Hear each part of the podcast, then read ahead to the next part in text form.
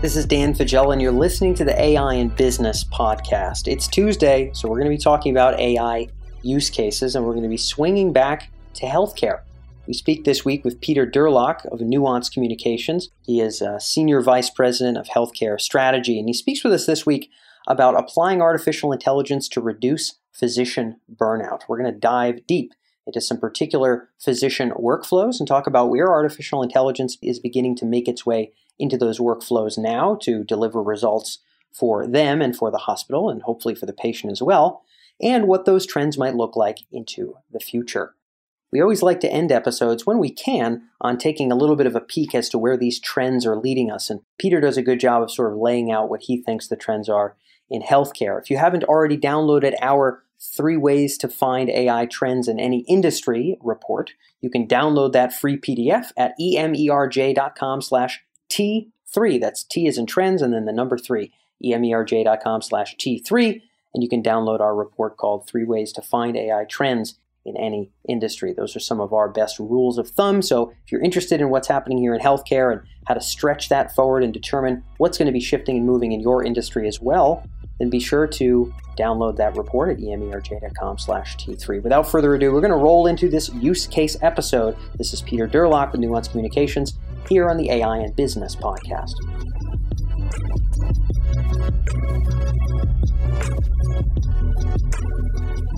So, Peter, I want to start off kind of teeing up this topic of clinician burnout. Apparently, this this really does matter for the bottom line. I think some folks in healthcare are going to be aware of this. Some people might not. Can you quickly explain the problem before we dive into how it works and where AI fits in?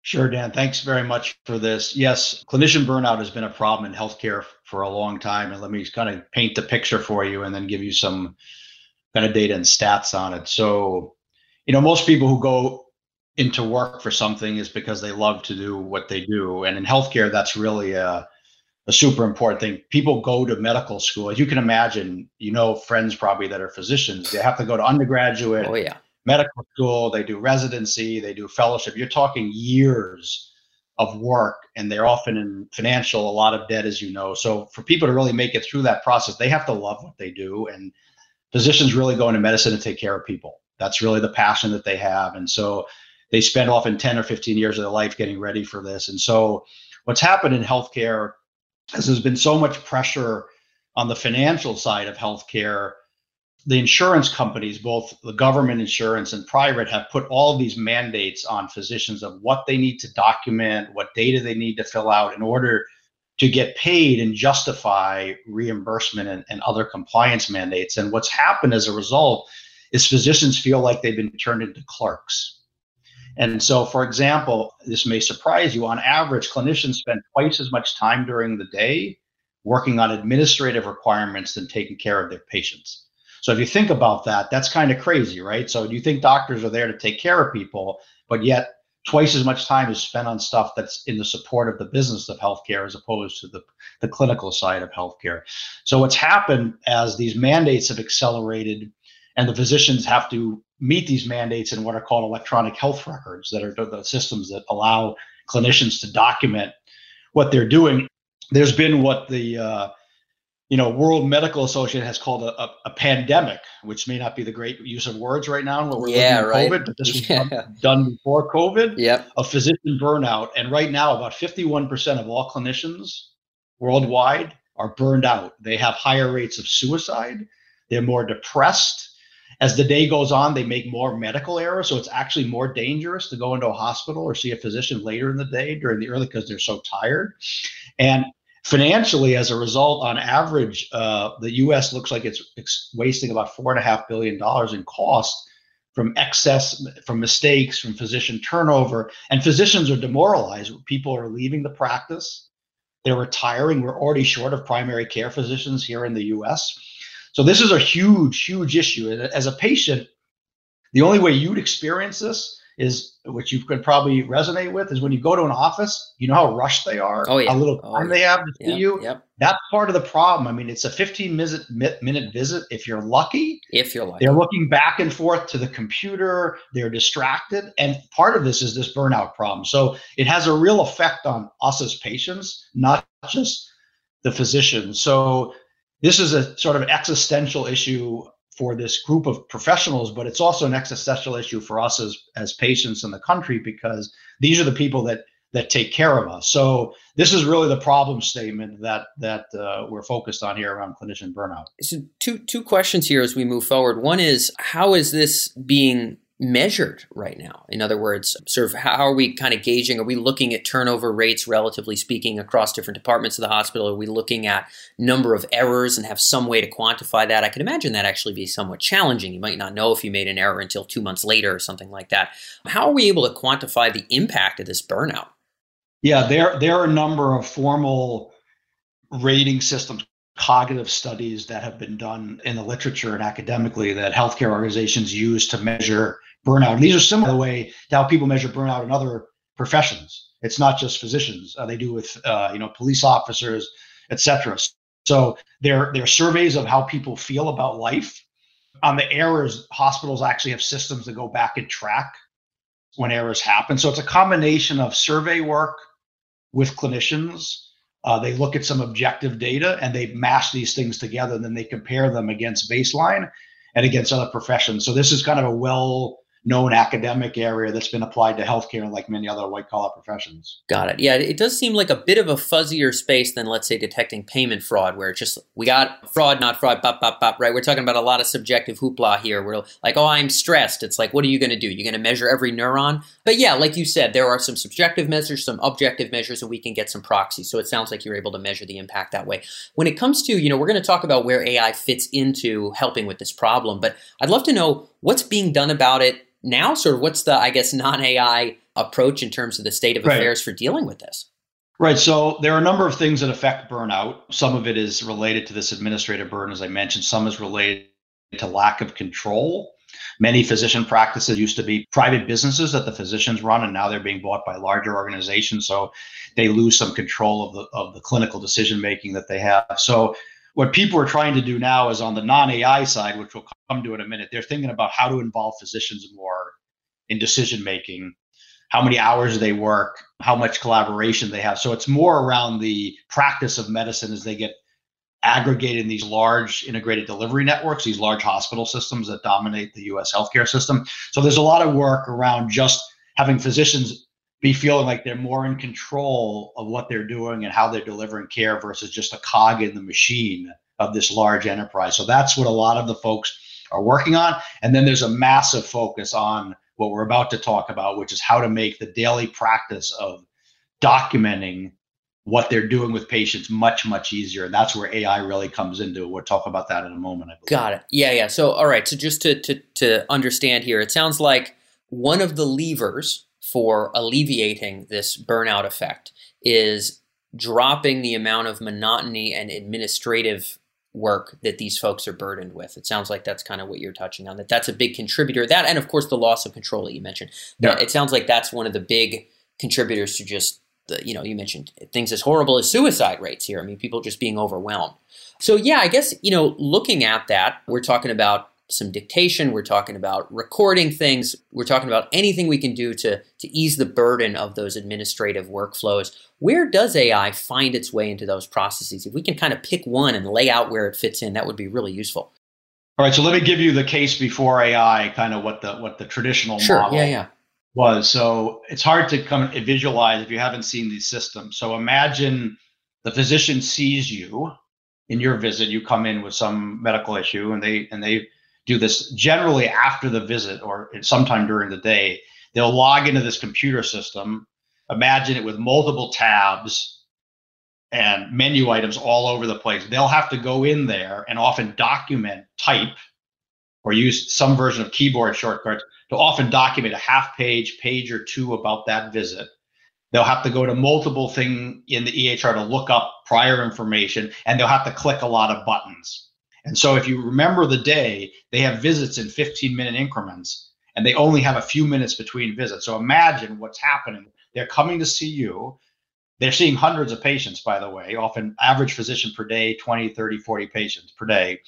They have to catch up on who you are, what your problem is, because they have all these patients in their head. Most physicians have a panel of around 3,000 patients. So imagine them trying. You're the when you walk in as a patient, you know you. You you're familiar with you. Yeah. But the person on the other end, that you're one of three thousand. Yeah, yeah, yeah. Okay. So they're trying to remember what's wrong with you, what the last thing was done. They see you, and when they're done, in the five minutes between the before the next visit or 10 minutes, they have to rush and try to document or they scribble notes down because sometimes at the end of the day, they're so rushed during the day, they can't do it at the end of the day or over at night at home. This is called pajama time in the healthcare industry. They have to catch up on the documentation. So they've seen 30 patients a day. Many clinicians do it after hours. So when they go home, they're not really off. This is part of the burnout problem. They don't see their kids. They're not talking to their wife. They're in bed with a laptop trying to remember from their scribble notes what happened in those 30 visits. Yeah, that's okay, terrible. It's, that's it's, terrible. A, it's really rough. Okay, and so with with the AI, what there's two kind of core parts of AI that that you know that the industry has done and we're the leader in. One is this ability while the patient's in the room or right after, you just pick up a mic, could be on your smartphone, could be a software-based microphone, and you just dictate what you said. You don't scribble notes, you're not pointing and clicking. We have a product called Dragon Medical that's used by about 60% of all physicians in the US, over 500,000. And they just dictate, they just blurb off what was wrong with you, what they want to do. They can control the EHR, like they can say, hey, Dragon, do X, just like you'd say Alexa or hey, Google. And so that process radically cuts down the amount of note time. And then they don't, when they get home at night or at the end of the day, they don't have to do anything because they're done. That's the state of the art in healthcare today. The next generation is something called ambient clinical intelligence, which is instead of the physician having to explicitly dictate what they want, we have a system called the Dragon Ambient Experience, which actually records with patient consent the entire conversation that you have in the exam room if you're okay with it. Mm-hmm. Getting 90% of patients agree to this, and I'll explain why in a moment. Yeah. It records all the speakers in the room and then uses AI not only to transcribe the colloquial conversation between the physician and the patient, but then uses AI to convert that conversation into what the clinician would have dictated using medical terminology all in software. So when you speak to a physician, they often talk in colloquial language. To Yeah. you Yeah. and kind of back it. But when you see a medical note, they're extremely structured. They have medical terms that you've never even heard half of when they talk to you. Yeah. So we now have software that does that. So from the physician's point of view, they don't even have to pick up a mic and dictate anymore. We actually use the conversation of the exam to create the draft note. Yeah, that that really feels like the ideal in that case, right? At least based on how things are structured now, where this kind of, you know, what you write down is sort of the whole. It's all that matters in in these patient engagements, which is we could question whether that should be the state of affairs. But I think if we have to operate in it, we have to operate in it. When it comes to dictation, I'll just check in on that and then quickly clarify the the ambient side of things before we wrap up as well. With the dictation, I would imagine that they've either got either their iPhone or some audio recording device or maybe some proprietary nuanced device. I have no idea. But they're recording whatever they wanted to sort of put down from that session. Maybe their voice has been trained pretty well. I imagine, you know, Nuance, you guys are pretty industry. You have a number of industries you focus on healthcare being arguably what you're, you know, at least for me, you're best known for. So a lot of the terminology this system will know how to pick up on, right? If I tell Siri some lengthy chemical term that a doctor's using for some drug, Siri just may not know at all what the heck I'm talking about. But but with a, a trained industry specific system, it, it likely would. And then that slides automatically into the form fields where I would have had to type it manually, or does it get put into a doc that someone then processes? How does the integration work? Right. Because that's the the workflow is I think what matters here. Right, great question. So yeah, the the, the core the, the core recognition performance is really phenomenal. There's no voice training anymore. It's all in the cloud. We have 23 terabytes of data that we collect on healthcare that makes the system get better over time. So the accuracy is uh, is really unbelievable. Yep. You should try it sometime. So yeah, they can use a, a software mic, a hardware mic, and when it dictates, it goes right into the electronic health record. There's no human involved. It goes right into the fields inside whatever electronic health system they're using from companies like Epic and Cerner, Meditech, Athena. And so they are in the application that they used to type and click around it. Now they just use their voice to control the whole thing. Yeah. Okay. So they use their voice to when you say control the whole thing. Is that sort of like do they do they talk out loud what field they want to fill in and then talk out loud what they want to fill in that field or, or how, how is the i'm just wondering like there's a microphone and uh, is that is the mic proprietary or are they using whatever device they they have on hand well, we, we do have a proprietary mic that we sell that lets you rewind and do some special stuff but a lot of physicians use what's called our Power Mic Mobile, which just turns a smartphone into a wireless mic. Got it. And okay. what they do is when they walk in the room, it actually automatically pairs through the cloud. And then they talk into the mic, text shows up in whatever section of the EHR in that room they're talking to. It's pretty cool, actually. Okay, okay, got it. And then that transcription, I would imagine the way these things are documented is you have all these different little fields where you probably have to enter things to get the transcription into those yep. those fields again what just just into, so i can see it in my head how does that work yep for sure so they have a couple choices so yeah there are some fields are bigger like text blocks and some are more how you would expect like check boxes and stuff like that so they have a couple options one is if they're in a field they want they can just dictate and the text will come Got out it. highly if they want to move to a certain part of the form or the ui they have a couple of choices much like with Alexa or Google, we have full virtual agent capability. So they can say, hey, Dragon, go to X. And it just goes to the right part of the okay. note. Okay. Secondly, on the on the microphone, both the soft the software piece uh, and the physical one, they have programmable buttons. So for example, if it was a form with like five sequential fields, yep. you can be in field one, click a button on the the software. Go mic, to the next it goes one. right to the next okay. one. They just keep and they it's amazing to watch these guys how fast they are.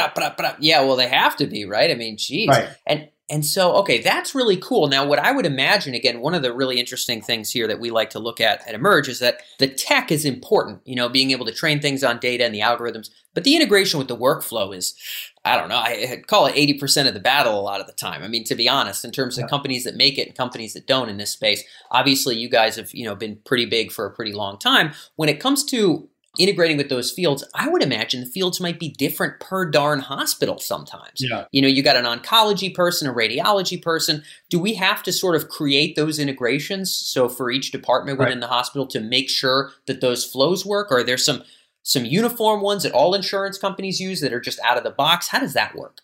Right. So this is one of the advantages again, and one of the big different differentiators between us and like the general competitive environment is that we've been working with these vendors for 20 years. We yep. are deeply integrated. Yep.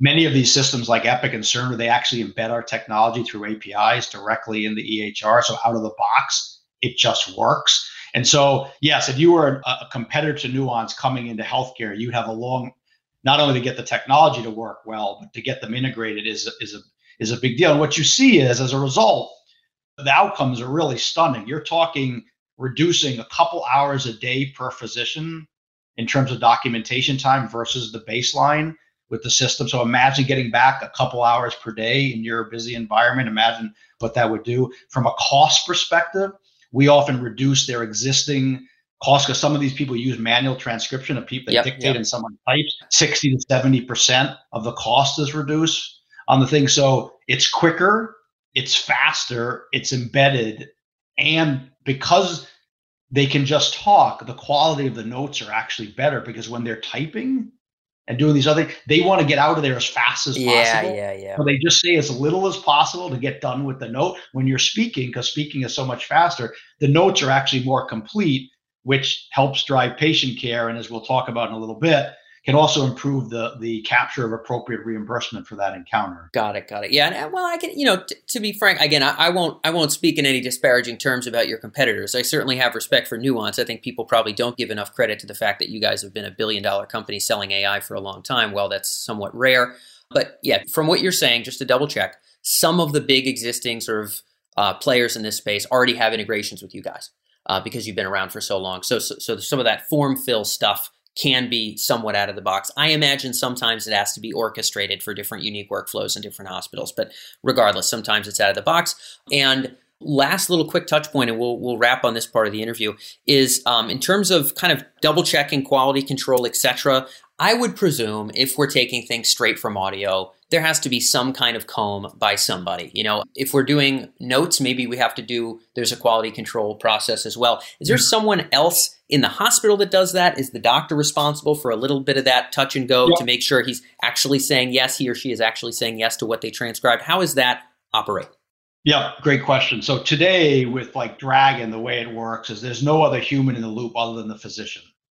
The physician is legally required to sign the note. It's their statement of what happened. So the physician has to review what was recognized and signs off on. They're accountable for that. In our ambient product, because you're going from this free form conversation to this this using neural nets to convert to the summarized clinical encounter, the AI produces a high quality draft note.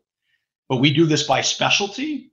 And in the early periods for each specialty, we have a human that works for Nuance that's remote, virtual, that does a quick quality check before it goes back to the physician. We also use that as reinforcement learning. Yeah, yeah, AI, yeah. So every time they make a correction, the system gets better, and over time, we automate that human completely out of the process. That that so would be the goal. Yeah. Yeah, that is the goal on that piece. So depending on which product you're talking about, they have no other human than the doctor, and some of the more advanced stuff has a human for the early stages, and then the human is removed from the loop, other than the physician, who again always has to review and sign off on the final. Yep. Yep. So they, they are saving a little bit of time. They might have to give it the the checkbox and make sure it's all accurate, but they get to save that time staying up all damn night. So well, let me just give you one one other quick example, just in hardcore sure. data with with the ambient clinical intelligence, the DAX product I mentioned. Early data is a massive time saving. So they're saving 50 to 75 percent of time versus the traditional way of documenting. It's a massive time saver because the AI produces the note for them. They don't even have to dictate. They just talk to the patient. Yep. The satisfaction rates we've seen with docs has gone up 88%. And what we're super happy about is 90% of patients have said, I'm fine with you recording the conversation because what the physician says is, instead of me looking back and forth the computer and being distracted, I can focus exclusively yep. on you yep. and spend more time. And I've got software that's going to help me do all this back end stuff that you don't really care about. And most patients, unless it's a very private interaction, yep. are fine with. And the super cool thing is, with all the explosion now of telehealth, we can do that automatic creation of a note whether you see the physician live or you do a virtual visit. Yeah, wow. Okay. Well, with a virtual visit, you could record just like I'm doing with you right now, Peter. You could record two audio tracks, so it's all the more clear. You don't have to have as much noise and crossover and whatnot. So you, you got it. Yeah. Well, I think as we move to virtual health, which you know, obviously this crisis has jolted a big spike in, in activity there. I think that'll be all the more opportunity to train however many more terabytes you guys can jam into your system to keep things improving in the future. I know that's all we had for this episode, Peter, but thanks so much for being able to join us here on AI and Business. Thank you, Dan, very much. Appreciate the time.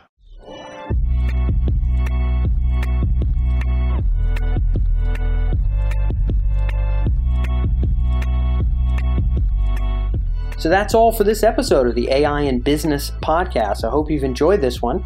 If so, be sure to follow us on social. It's just at EMERJ, that's on Twitter, or you can find us at Emerj Artificial Intelligence Research on LinkedIn and stay tuned to all of our latest content. You can also find us on Facebook as well. Not only will you get all of our latest podcasts, but you'll also receive our other podcast episodes on our AI and Financial Services podcast, which I recommend you subscribe to as well. You'll also get all of our articles and latest infographics, etc. So be sure to follow us on social and stay tuned. We're going to be catching you here on Thursday for our Making the Business Case episode, where we talk about more practical insights for deployment. So I'll catch you in two days here on the AI and Business Podcast.